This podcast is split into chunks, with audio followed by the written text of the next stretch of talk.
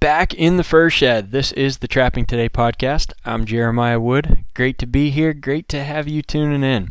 The podcast is brought to you by Kaatz Brothers Lures, KAATZBROS.com. At Kaatz Bros, you can find books, DVDs, lures, baits, traps, cable stakes, earth anchors. Basically everything you need to get started on the trap line you can find from Kaatz Bros. They have a great website, easy to order, great guys, and fast shipping, excellent service, and competitive prices. Where can you go wrong?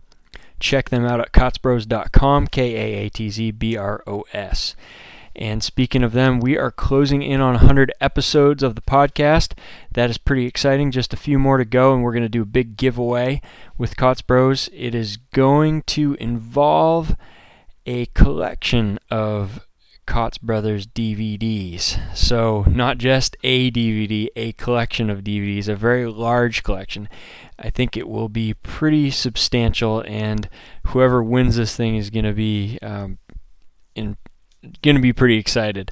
I don't know exactly what we're going to do as far as determining the winner. I haven't decided that yet.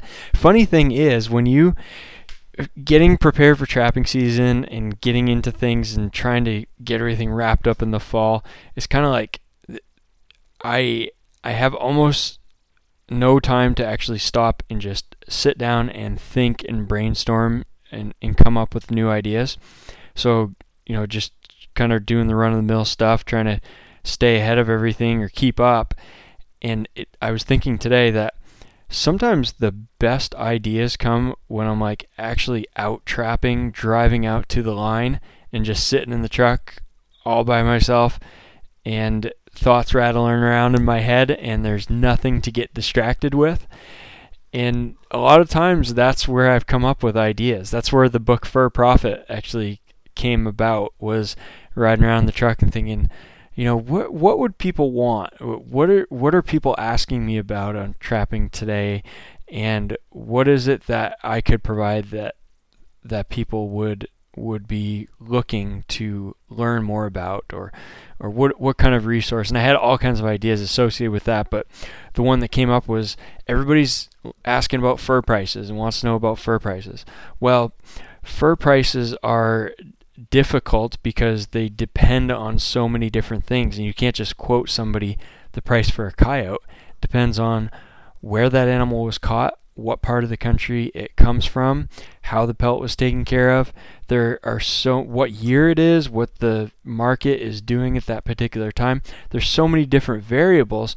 I thought, well, what if I write a book that will help people better understand how the whole thing works, how this fur market actually functions, and get a better handle on why some fur is worth more than other fur, and how you can kind of help better learn for yourself what the fur prices should be for what you're trapping. So that's where the book Fur Profit came in, and I released that a couple of years ago. Actually, the official release was last year, but that book is, of course, still available for sale. You can pick that up at trappingtoday.com. You can find it on amazon.com. If you order it from trappingtoday.com, that goes straight to me, and I ship it out. If you order from Amazon, they print on demand, and they'll print you a copy. It's going to be the same price as my website, so just whatever you're comfortable with. Actually, I get the same amount of money, the same amount of profit either way. I don't know how that worked out, but anyway, it doesn't make a whole lot of difference, but that's great either way. And of course, we love if you support the people who are carrying the book, like our friends at Kaatz Bros, our friends at PCS Outdoors, F and T Fur Harvesters Trading Post. If you check those guys out, and I think Sterling Fur, Keith Winkler has some books too. And if you buy from them, that's also a great indicator to them that these books are moving a little bit, and that's always good to have things moving and not sitting on shelves. So pick up a copy of Fur Profit if you haven't already. But where was I getting with that? Time and thinking and your brain moving around. And I haven't quite figured out what we're going to do for that giveaway. So I thought about like maybe Apple Podcast reviews, but we did do that already. I don't know. Maybe we'll do that again. That's been pretty awesome. We got like 98 or 99 reviews right now. So I'm going to pull that up and see where we're at. That's really cool. Yeah, we got 98 ratings and 4.9 stars. So any more ratings and reviews are always appreciated. That just bumps us up and helps more people find out about the podcast. The podcast is also brought to you by Fur Harvesters Auction Incorporated. Fur Harvesters is where the world comes to buy wild fur. Fur Harvesters is the wild fur auction. They deal primarily in wild fur. The guys that run the auction are trappers. They run trap lines themselves. Same people sorting your fur are the people that are catching fur and working fur up themselves and have their fur in the auction as well. So they really understand what it's like to be a trapper, and they work real hard to get the best prices for our fur. You can find more about them at furharvesters.com. Now, I had some questions, and we're going to get into this a little bit. There has been a lot of talk about North American fur auctions, and I'm not going to get negative on anybody. I'm not going to trash NAFA. NAFA has sold a lot of wild fur for a lot of trappers for a lot of years. And even though Fur Harvesters is sponsoring this podcast, and I do like Fur Harvesters, I still occasionally ship fur to NAFA, and I think trappers should support both fur auction houses because it's good. It's always good to have multiple auction houses and more outlets for our fur. That being said, there is a lot of talk right now about NAFA because a lot of trappers are having issues with bounce checks that came in from NAFA. So it's been a big concern. Obviously, the first thing that comes to mind when you think, well, I just got a check for my fur, I go to the bank and cash it, the check bounced. Bank charged me a fee, money comes out of my account. What's going on? Well, it's an incredibly low fur market. The ranch mink situation is very, very bad. Mink ranchers are losing a lot of money. And NAFA, the vast majority of the fur NAFA sells is ranch fur. So they're obviously having, it would be impossible for them not to have issues with finances at this low point in the market. Now, I don't know whether that's tied to the checks bouncing. They've told people that they switch banks and they're going to resolve it all next month. Who knows? I don't want to speculate. I don't want to put negative ideas in people's heads or promote some of the negative thoughts that people are saying. But at the same time, I would always urge people to proceed with caution when there is smoke. When you see smoke, oftentimes there's a fire. Maybe that's not always the case, but just always be cautious. So I get an email the other day from a trapper who was asking about this with the NAFA issue, and he's always shipped to NAFA, and he wanted to ask about shipping to Fur Harvesters. So he's actually in Oklahoma, and Fur Harvesters doesn't have depots in Oklahoma. Unfortunately for you Southern guys, there really is not a lot of, you get a Grunwald truck that'll come through in a lot of those states, and they are doing a few extra routes now that they're pushing down south, which helps. You might have a few local buyers, but they probably aren't going to be paying much. And to get your fur to the NAFA or FHA, you got to be close to an agent. Now, this guy was telling me about the prices, Craig was telling me about prices that he was being quoted from his fur buyer, and asked about, whether it would be worth trying out for Harvesters, and he's a long way from any of the pickups. So when I saw the prices that he was throwing out there for bobcats and coyotes, even though it's southern fur and obviously the quality of the fur is going to be much lower. Craig, honestly, I would be sending fur to FHA. Maybe not all your fur, but for the price you gave me on bobcats and coyotes, I would say you absolutely need to get that up to Fur Harvesters. Send it. What I like about this is you send it to the auction, and you've got 20, 30, who knows, depends on how many people are there. There are many different buyers in the room that they've all seen representative lots of the fur that you're selling, and they're all competing with each other. So if the fur really isn't worth that much, then no one's going to buy it. But if it is worth something, and there's more than one person that knows that, the auction environment is where you get the best value. Because if that fur, you know, if you're getting quoted $15 for a bobcat, and there are two fur agents or two fur buyers up at Fur Harvesters, they're sitting in the auction room, and they know they can sell those bobcats for $45. You think they're going to stop at 15 when they're bidding? They're going to go up to the point where they're comfortable. They're going to make a bit of profit for their time and efforts. So in that case, who knows, maybe you get double of what you're getting locally for your cats, and maybe you only get 15, and if you only get 15, that means that's probably what they're worth. So that's what I would do. Now the challenge is, you are in Oklahoma, you don't have a whole lot of places to send your fur. As far as I can tell, the nearest receiver is Lee Steinmeier, who is in Kansas. And I don't think he runs any routes. Now, the first thing to do, because I've run into this before, so you're going to go to furharvesters.com, and you go to, there's a bunch of tabs. You go to Trappers and Ranchers, and you go down to Pick Up Schedules. You click on Pick Up Schedules, and you're going to get a spot where you can click on Canadian or U.S. You go to U.S. pickup schedules, and you have every state where they have pickup schedules for fur harvesters.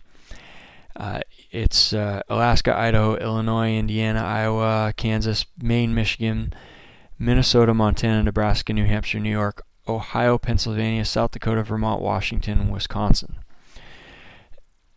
Now, those states are where the receivers are located. Now, if I click on Maine, you know, we're fortunate because we get quite a few trappers here, and the fur's fairly decent. A lot of people ship to Fur Harvesters in Maine. They have this pickup schedule, and they go to, for just an example, for 2018-2019, Saturday, January 12th and Saturday, April 6th, the truck comes to Old Town, Bangor, Dixmont, Fairfield, Augusta, Lewiston, South Paris, back to Dixfield, Farmington, and Madison. Other dates, January 9th and April 13th, they went to Lincoln, Princeton, Calais, Pembroke, Machias, Beddington. And January 22nd and April 16th, they went to Sanford, Scarborough, Yarmouth, Thompson, Wiscasset, Union, Belfast, and Bucksport. So with that is just guys running around in trucks picking up fur all over the state. That we're very fortunate to have that. Now, if you can't make one of those spots, which I run into, I work and I got a lot of stuff going on. I can't just go 2-3 hours. The closest one for me is a little over 2 hours away, so I can't just run down there and spend 4 or 5 hours out of my day on a regular day. So I call the guy up that is the agent for Maine, and for us is Denny Larson down in Williamsburg. And I called him up one time, and he says, "Oh yeah, I'm going up to Patton this weekend. If you want to meet me down there, you know, we can do that." So sometimes you just calling the receiving agent, you can easily set up a place and time if they just happen to be going to your area.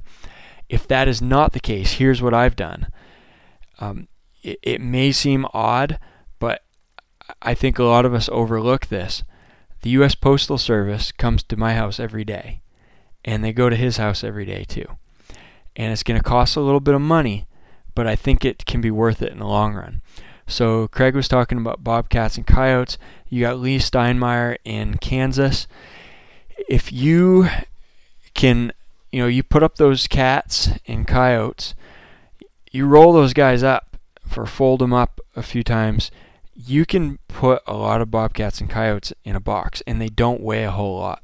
Now, the only thing I've had issues with shipping is beaver. I've shipped beaver to Garrett Volk in North Dakota, and it was a dozen beavers cost me like $50. So there was that was a little higher than I would like, but it was from Maine to North Dakota.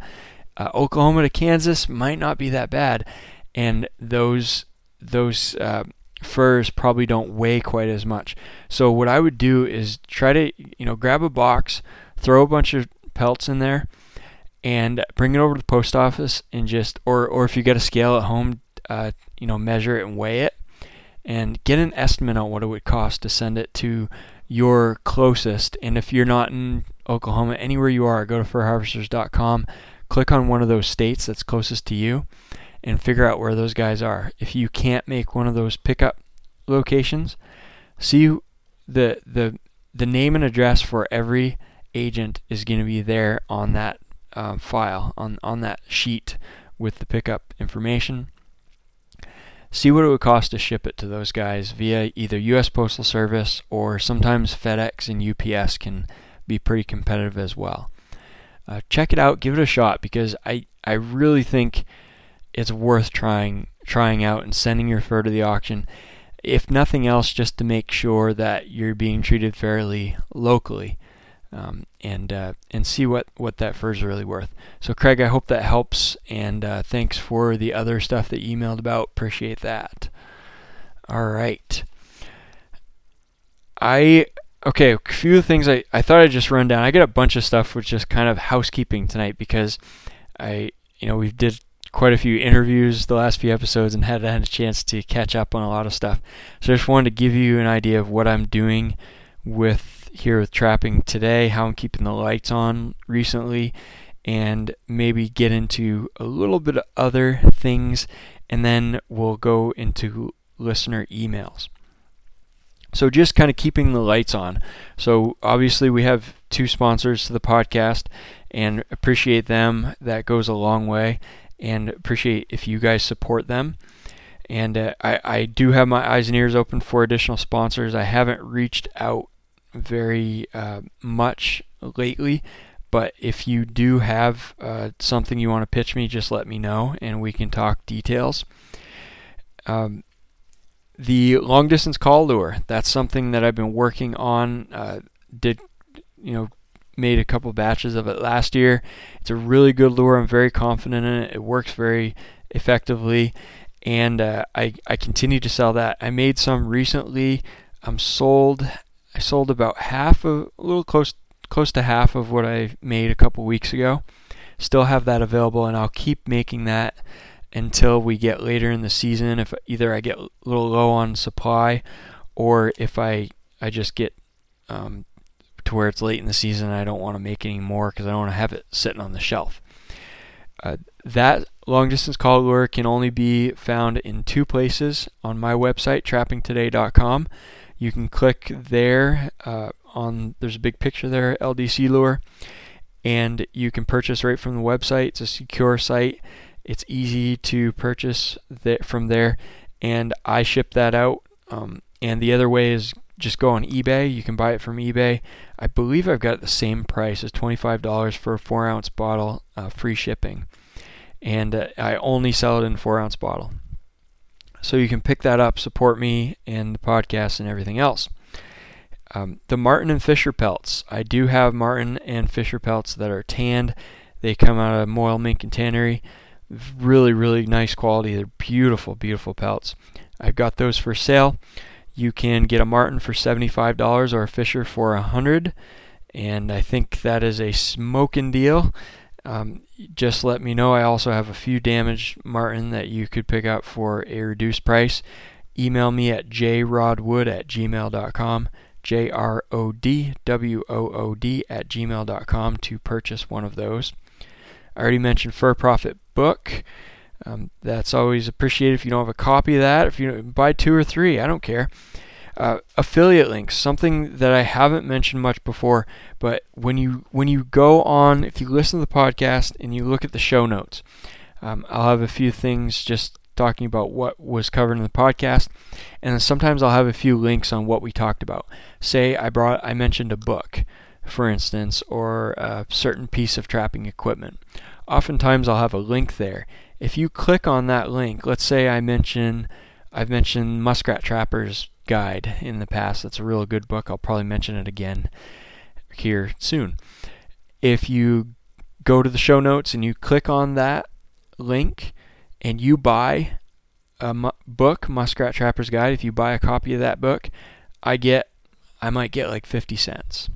So what it does is it doesn't cost you anything different. It's basically just Amazon or whoever else is paying me to refer a customer to them to buy the book, and that works for a bunch of different products. So in a lot of cases, if you go, the one thing that's been huge is I did a review on fleshing knives last spring, and that has kind of exploded. A lot of people have clicked on, have found that review and read through it and clicked through and bought fleshing knives on Amazon. And that's been big. That's really helped out a lot. So things like that. If you see links like that on the site, on trappingtoday.com or on the podcast, and if you do have to purchase something, if you click through the links, it does help. And finally, I'm working on the Walter Arnold project. I haven't mentioned it in a while, but that is the book on the writings of legendary trapper Walter Arnold from the woods of Maine. Trapper back in the 1930s, 40s, and 50s, and on from there. Arnold was a true legend, and he wrote a lot of stories, a lot of stuff that's been lost for many decades, and no one really knows they exist, and I'm trying to bring that back. So if you notice on trappingtoday.com, occasionally I have an article up, a Walter Arnold article, and what I've done is I've typed that all out from the old Fur Fish and Game articles or wherever they were, and re-edited them, tried to make them more understandable for modern times, and then I've added in my comments and thoughts and reflections and kind of looking at how things compare today to the way they were back in Arnold's time. So I think it'll be pretty good. And if you read along, I'm not the kind of person that keeps a lot of stuff to myself, which I'll tell you later tonight that there is something I'm going to keep to myself for a while, but I like to share things. So every one of those that I've written up, I've actually posted up on the website. And the plan is, so basically you can read all about Walter Arnold right now. And as I complete more of them, I will add more to the site. And eventually I'm going to build that up to the point where there's enough to put together and publish in a book, an actual physical book, and then I will have that available for people to purchase. So that's coming, but I just don't have a great solid timeline on it. I apologize for taking so long, but it's a work in progress for sure. On my trap line preparation, moving along, we are about 3 weeks away. In kind of a difficult time to catch up. I made a bunch of cable stakes. I've prepped most of my traps. I got to do a few more things with them. I got to make a little bit more wax dirt. This will be my first year in more than a decade trapping for coyotes. So back to the canine line, I have a lot to learn. First, I have to remember and relearn a lot of things that I probably learned in the past and forgot. And then I have to start making new mistakes and learning new things.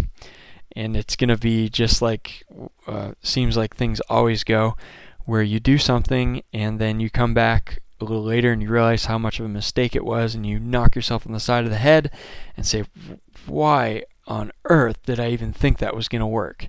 And then all of a sudden you don't do that again. You just think about that in the future and think, oh man, that was dumb that I even thought to try that. And you move on and you try new things and you learn and you build kind of a base of knowledge.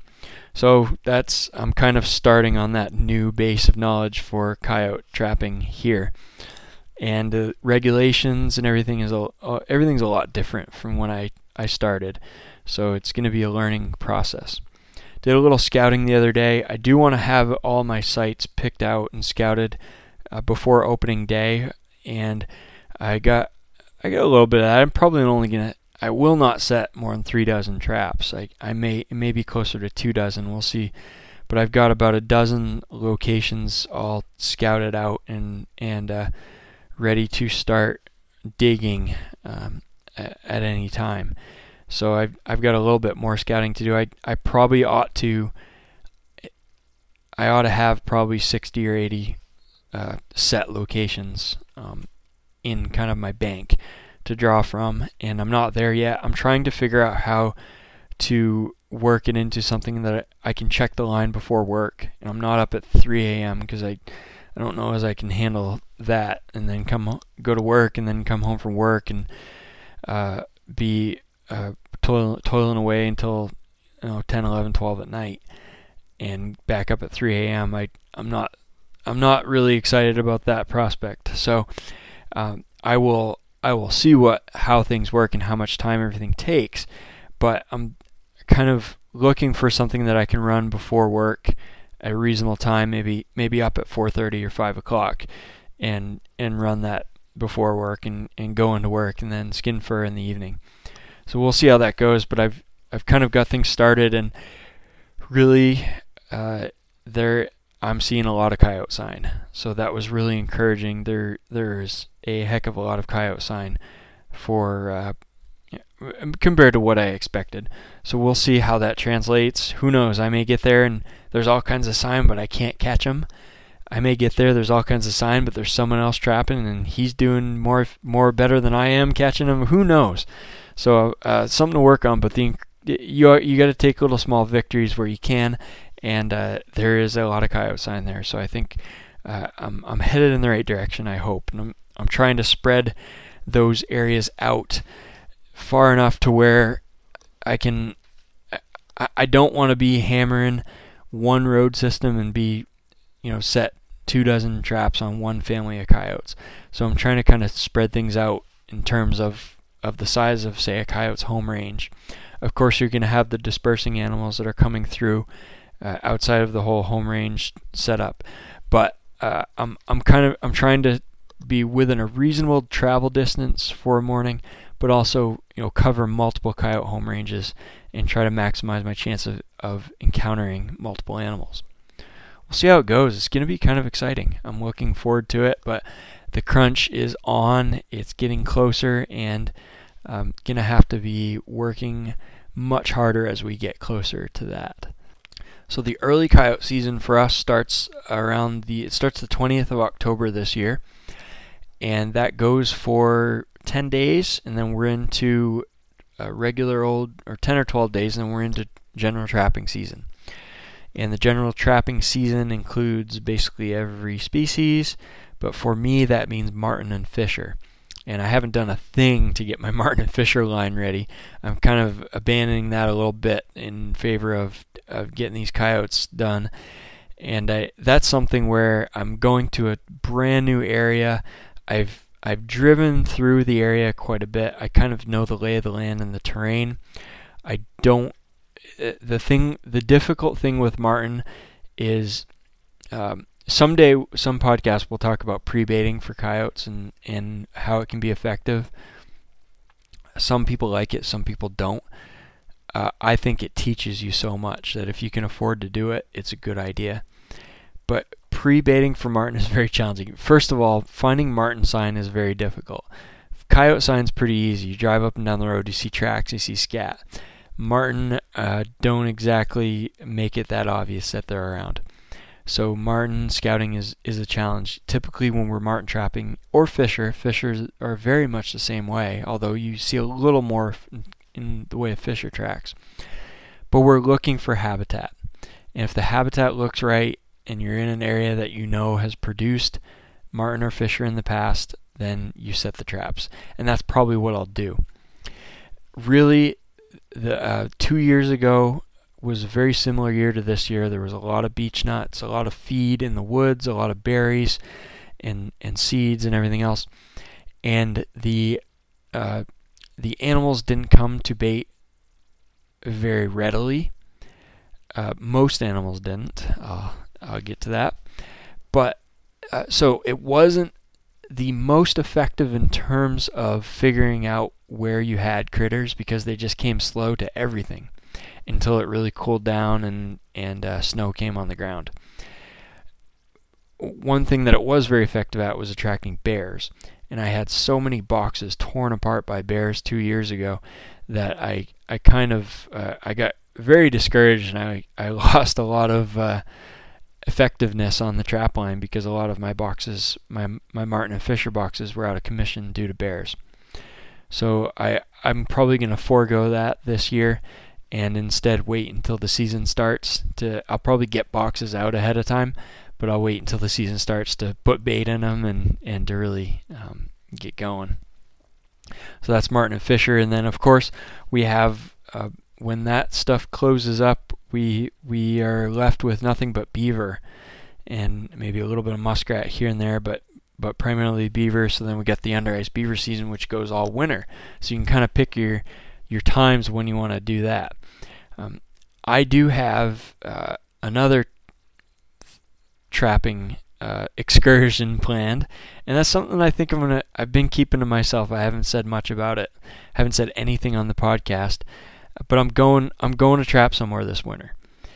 And you know, some things a guy's got to keep to himself. Some things maybe can be a little bit sacred, and I haven't talked about this, and I probably won't talk about it until after I get back. So I won't talk much about when I'm going or where I'm going.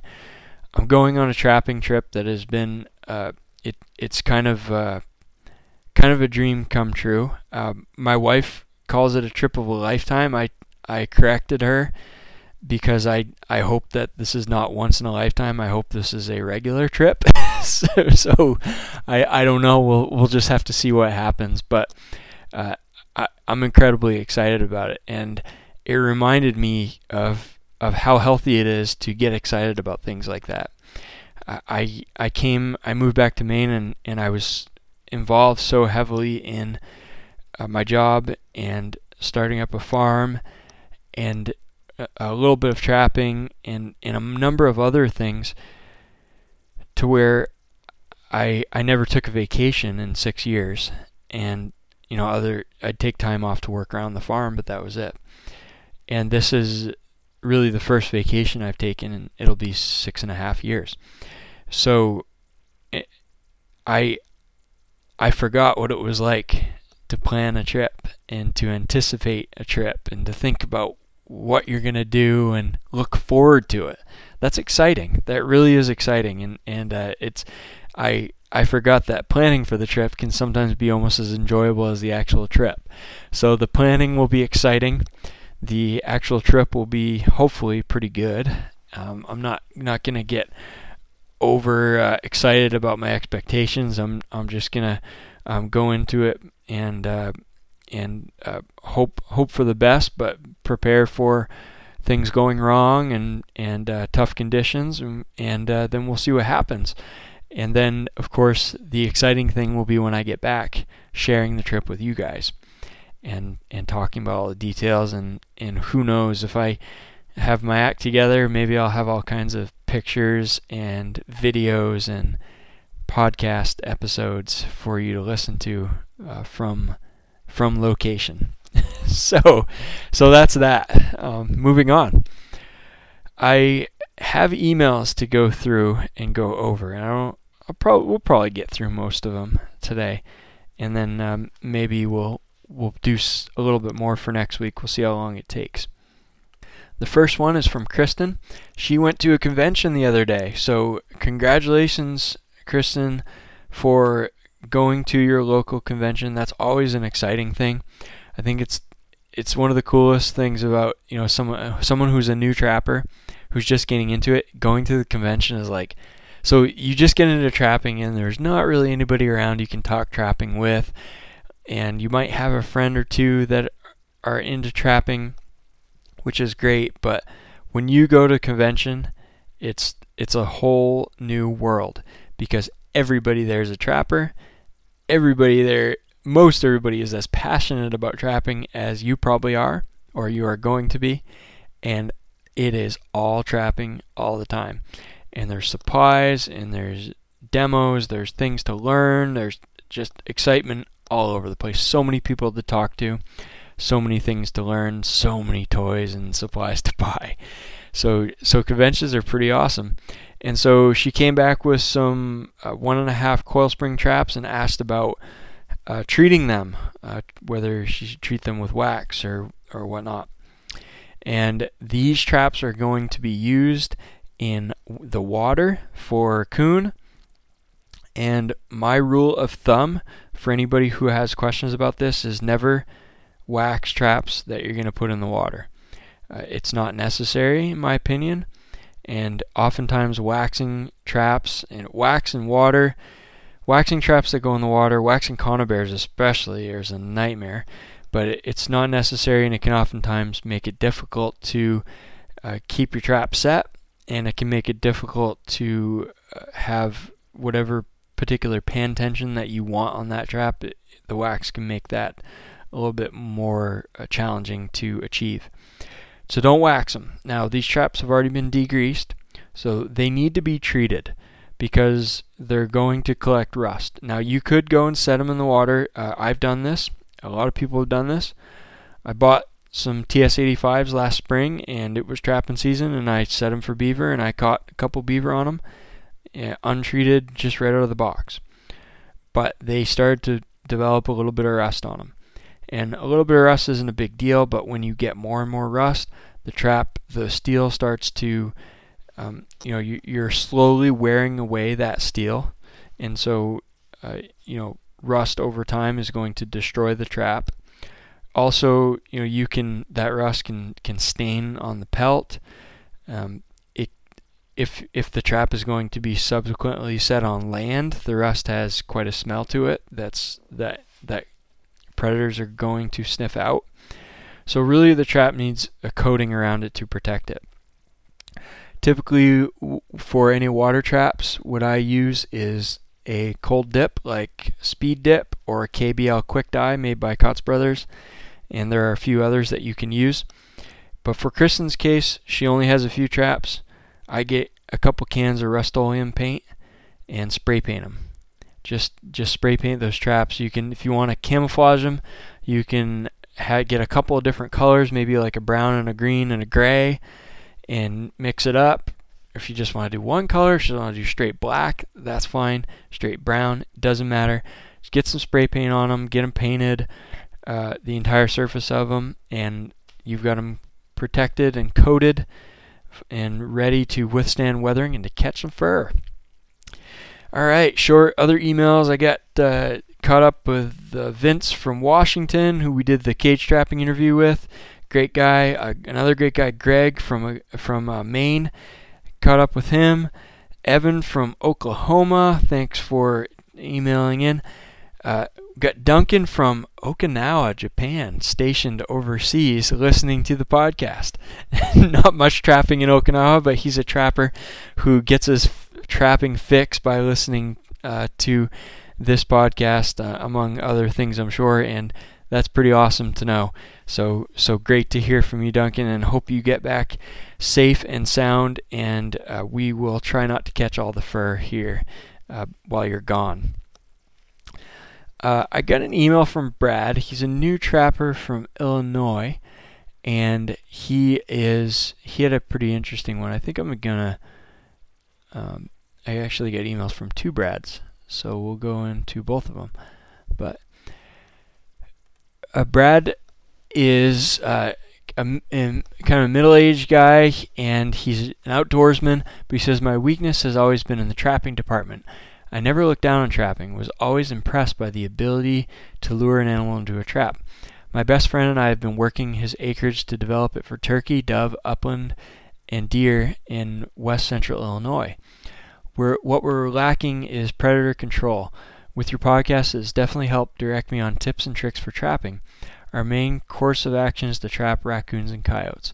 Wanted to get your input. My plan for this winter after deer season is to run several lines for dog-proof coon traps, then run some conibear traps using cat litter boxes, follow it up with some long spring traps for coon. We're also going to utilize a couple of black and tan coon dogs to bat cleanup, and for coyotes, MB550s and wolf fang setup. And he just kind of asked if he's missing anything in terms of, working on that nest predator issue or predator control in general, and just kind of laying out these plans and just bouncing it off of me. So kind of the way that I responded, I think that's a great idea. It's always exciting to hear enthusiasm in people that are getting started, and that enthusiasm can continue. I've had enthusiasm from trappers who've been doing it for 50, 60 years, so that's always great. That trapping is something that really brings that out in people. Now, my advice to Brad was kind of, I think it's great to be starting with coons. And the reason for that is coons are simple, they're easy to catch, the sets are easy to make, and you're going to get success, and you're going to be effective, and you're going to have fun. I don't know as I'd try to jump too quickly into both coons and coyotes unless you're willing to spend a lot of time learning, a lot of time working, and don't have incredibly high expectations. So that's the whole feasibility in terms of getting things done. If you're talking nest predators, this is something it's something that southern trappers have a lot more experience than us northern trappers do, but one of my understandings of how nest predation works is that you kind of, if you just trap in the fall, you're gonna have animals filter back into those areas that you're trying to manage for upland game birds or other game birds. You're going to have other predators filter back in the months between the time you trap in fall, winter, and the spring nesting season.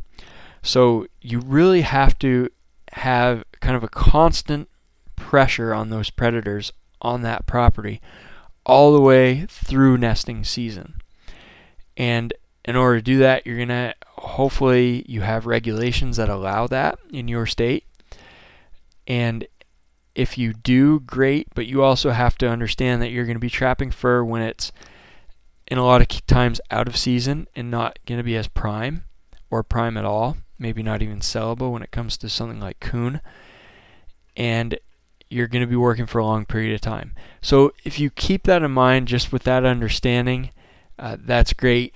The big thing that I wanted to get across to Brad and to others in this situation is start small and have fun. Just enjoy yourself. Learn, get excited, find success, and move on and advance and progress from there. And you'll get better and better every year. You'll learn more. You'll meet more people. All of a sudden, if you stick with it, in a few years, you'll be like this expert trapper, and other guys are going to be asking you for advice. So I would say just enjoy yourself, keep an open mind, work hard, but also just learn a lot and don't get burned out. Had an email from Bob from New York, and he is 54 years old, been hunting and fishing with my father since I was 8.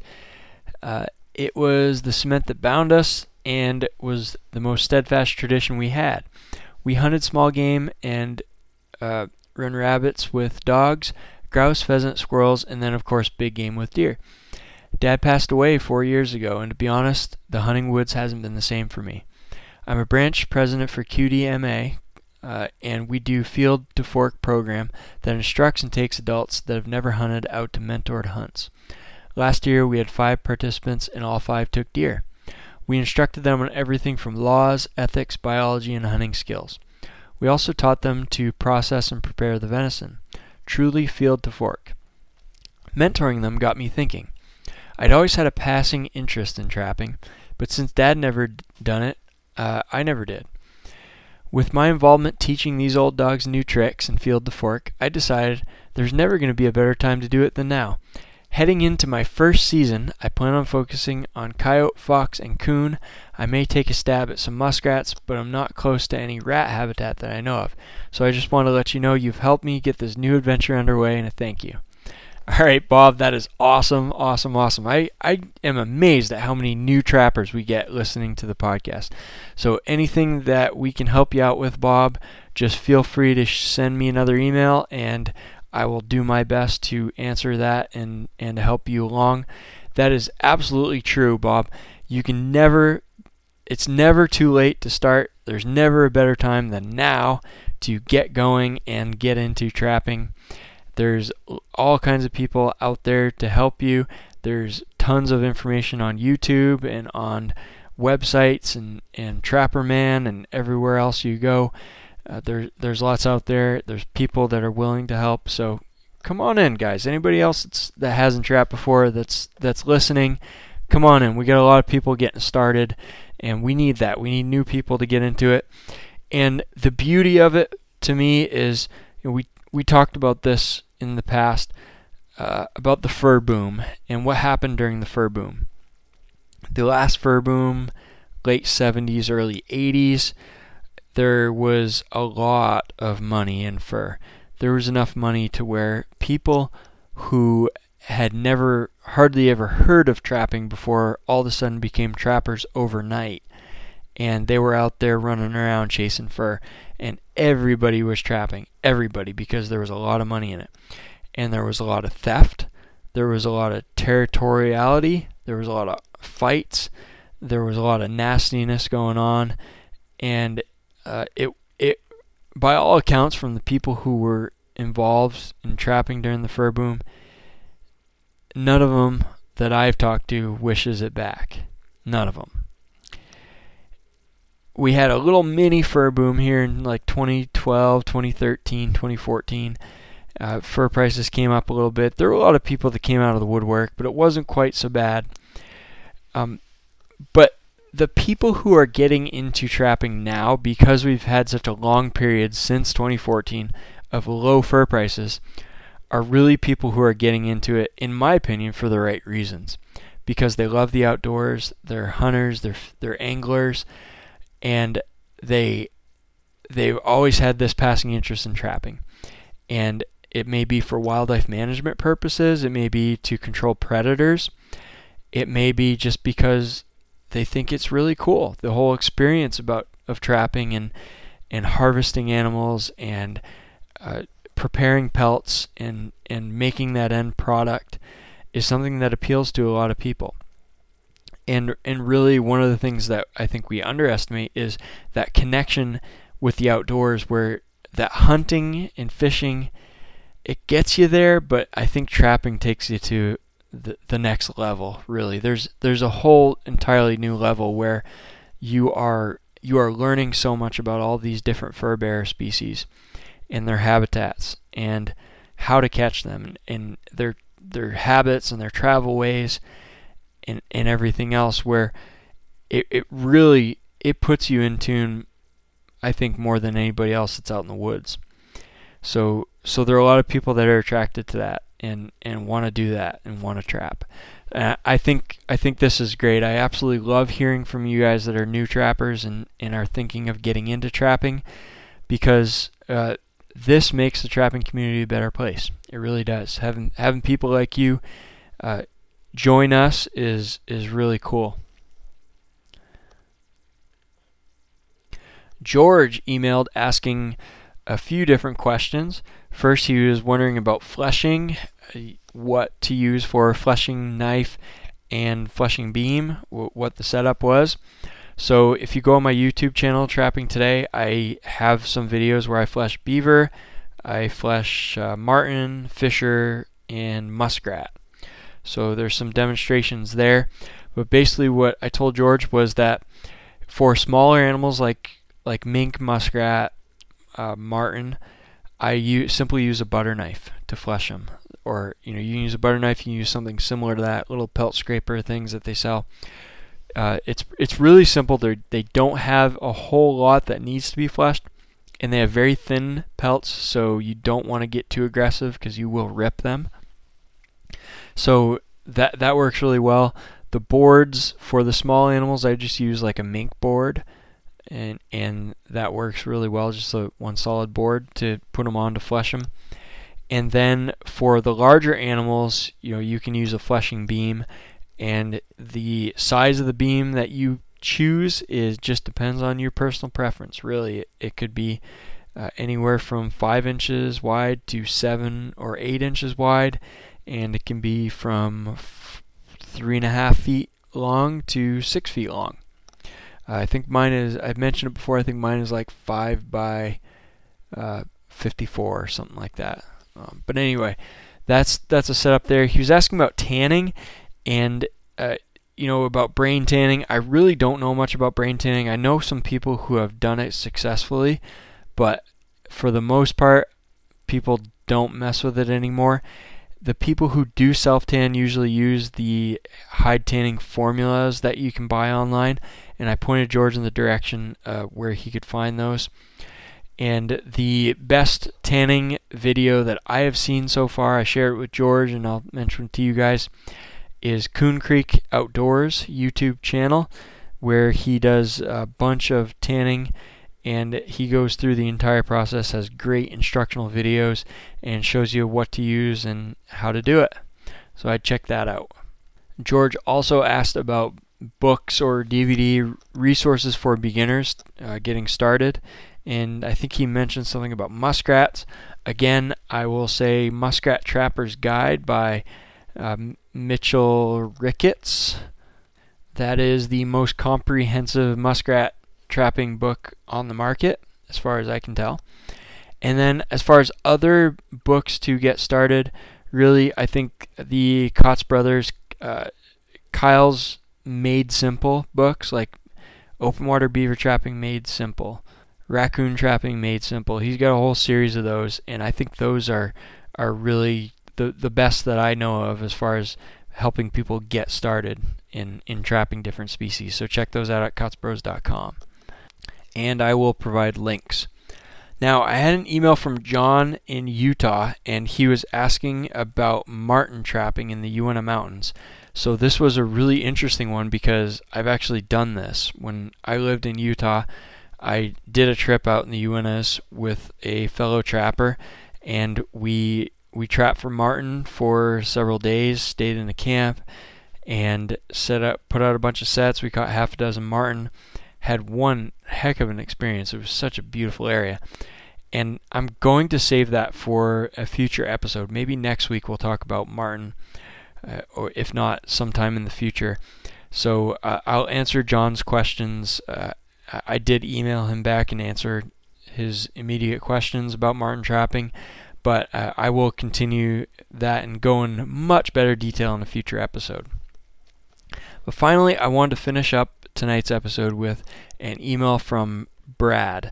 And I'm not going to tell you the state that Brad is in because it would give away a little bit too much. But Brad has, we've emailed before, and he's a young trapper, and he has, he's a thinker, and he's a sharp guy. I really enjoy hearing from him. And he brings up a pretty interesting set of ideas here and thoughts. So I wanted to kind of read through this as much as I can and get these ideas and thoughts across to you because I think it's very important. He touches on a few things and something that he has done to help the trapping community and trappers as a whole. And he's kind of, you know, talking about maybe encouraging others from our community to do the same thing. So I'm just going to kind of start off and go through this and see where it takes us. So Brad says, This weekend, my wife and I attended a trapper's rendezvous so that she could take her trapper's education course and get licensed. She's watched me get more and more into trapping over the past few years, and it seemed to pique her interest enough to take the class. Well, now that it's over, I'm amazed at how excited she is to get out and start trapping. Over the past 3 years of having my license, I've started a small nuisance trapping business and spent as much time as possible learning the craft. That's the good news. The bad news is, I've been continually disappointed in the overall landscape of trapping outreach. The course she took on Saturday was poorly done, and I feel it didn't provide students with a solid grasp of the trapping culture or respect for the animals we harvest and significance of our work. Now, I fully understand the difficulties we face in keeping the heritage alive, which is why I thought I would bring it to you, as you have a much larger base to get in touch with. This experience has led me to start working towards becoming a trapper education instructor. As a young person with a background and degree in wildlife and fisheries, I feel a sense of responsibility to take this on and try to get more people interested in the sport, as well as to be able to bring articulate descriptions of it to non-trappers. This is where I thought you may be able to help. In my opinion, one of the things the trapping community needs is more young, articulate people out there helping to teach the next generation of trappers. You know, I couldn't agree with this more. He absolutely hits a nail on the head. We don't have enough people who are young and who are into this, that are willing to do what Brad is willing to do here. He said, I was hoping if you found it appropriate to consider making a short request to your viewers and podcast listeners to go out and become instructors. The trapping education classes in my state are few and far between, and the instructors are all within an identical demographic. I think if we could bolster the support of a few more young people to get active in teaching this stuff, we may be able to see a shift and increase in class participants. For example, in the class Saturday, my wife was the only female and one of only 3 or 4 people under 30 years old. There were 40 seats in the class and only 17 people showed up. I'm sure you're well aware of the struggle, but I thought I'd mention it, and the ability to get even one more person out there teaching these classes and getting more people involved would be worth the time, in my opinion. I, for example, have 3 young people my age that have already said that when I teach a class, they'd be happy to sign up. So that's from Brad. We appreciate it, Brad. Absolutely. I know where you're coming from, and that's a big step. I absolutely commend you for that, for taking the time to step up. And, you know, Brad saw something that he didn't like. You sit down on a course, and it, you know, if you understand a lot about wildlife management and fur bearers, and you have to sit through the course, and you hear the instructors talking, and it doesn't quite sit well with you, I can understand why, you know, you want to start teaching a course, because you know what needs to be done and what needs to be said, and that's a big deal. Now, I'm not sitting here trying to tell everybody else to go out and start teaching trapper education courses, because I'll be honest with you, I'm not going to go out tomorrow and start teaching trapper education course. We all have our own ways, our habits, our comfort zone. We all have things that we do, and we all have gifts. If you have any desire to help improve things in the trapping community, if you have any desire to help get more people, not only get more people trapping, but get trappers up to a better level of understanding, get trappers to recognize what wildlife management is, how it works. There's a lot of great instructors, and the instructors that are out there are volunteers. They're doing this for free, and they absolutely mean well. Not all of them have a great understanding of things in terms of wildlife management. They all have experience trapping, almost all of them, and they're great people, and they help us get our courses so that we can get out trapping and get our kids out trapping.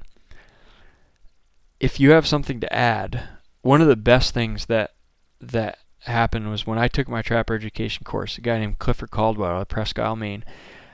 I don't know if I'll ever run into the guy, but if I ever do, I owe him whatever favor he wants. I do owe him because I got trapping because of that guy. He scheduled a special course in my little hometown with three of us, so that we could get our trapping licenses. And he was teaching the course, and there were a lot of things that he didn't have a full understanding of because he wasn't necessarily an avid trapper.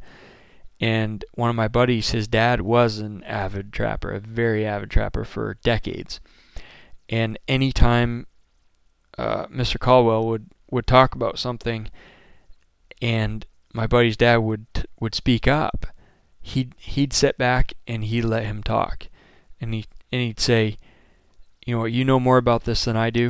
Let these guys know what they need to know. And what would be ideal is if we can teach these youngsters and these people new to trapping from a place of experience and also a place of a broader understanding of trapping, of the ethics around trapping, of the wildlife management side of trapping, conservation, and how it relates to trapping, the legal issues, and put those all together in a course. And because we have limited people and limited folks who have the time and willingness to volunteer, we don't always get that. And guys or gals take their course and they get started, and they either pick that up along the way or they don't. I do know somebody, I won't say the person, I won't say the state, who had a very bad experience in a trapper education course. In general, I think they're very good, but if you see a need, I would strongly encourage you to step up. If you are the person, or if you know someone who's the person, find a way to step up or help others step up to do this right. We need to do this right as trappers, and make sure that we're educating folks and getting them started in the right direction. So with that, thanks, Brad, very much. That's a real wake-up call for myself and a lot of us that, you know, there are times when what happened to Brad happens to all of us. And you see something and you just need to step in and do something. And I think it is a great thing that you've done. And I hope that you I hope you get going on this course, and that you continue to do this in future years and do it right. That's greatly appreciated. So with that, we are all caught up. All the recent things going on, all of the listener emails. I can't believe it. There's nothing else to talk about. So I'm going to wrap it up for tonight, and I wish you guys a great week. Keep on talking trapping. Keep on thinking trapping. It's getting trapping season. By the way, I know a lot of you guys stopped listening because I had people last trapping season who used to email me that I haven't heard from. So I'm sure some of you are just getting going again because trapping season's coming and you're getting into it and you're going to listen to all the back episodes and get caught up. Send me an email. Let me know you're back because I miss you. There's a few of you that I've heard from last year and I miss you. I want to hear from you again. Keep on talking trapping. Keep on thinking trapping. And we will catch you on the next episode.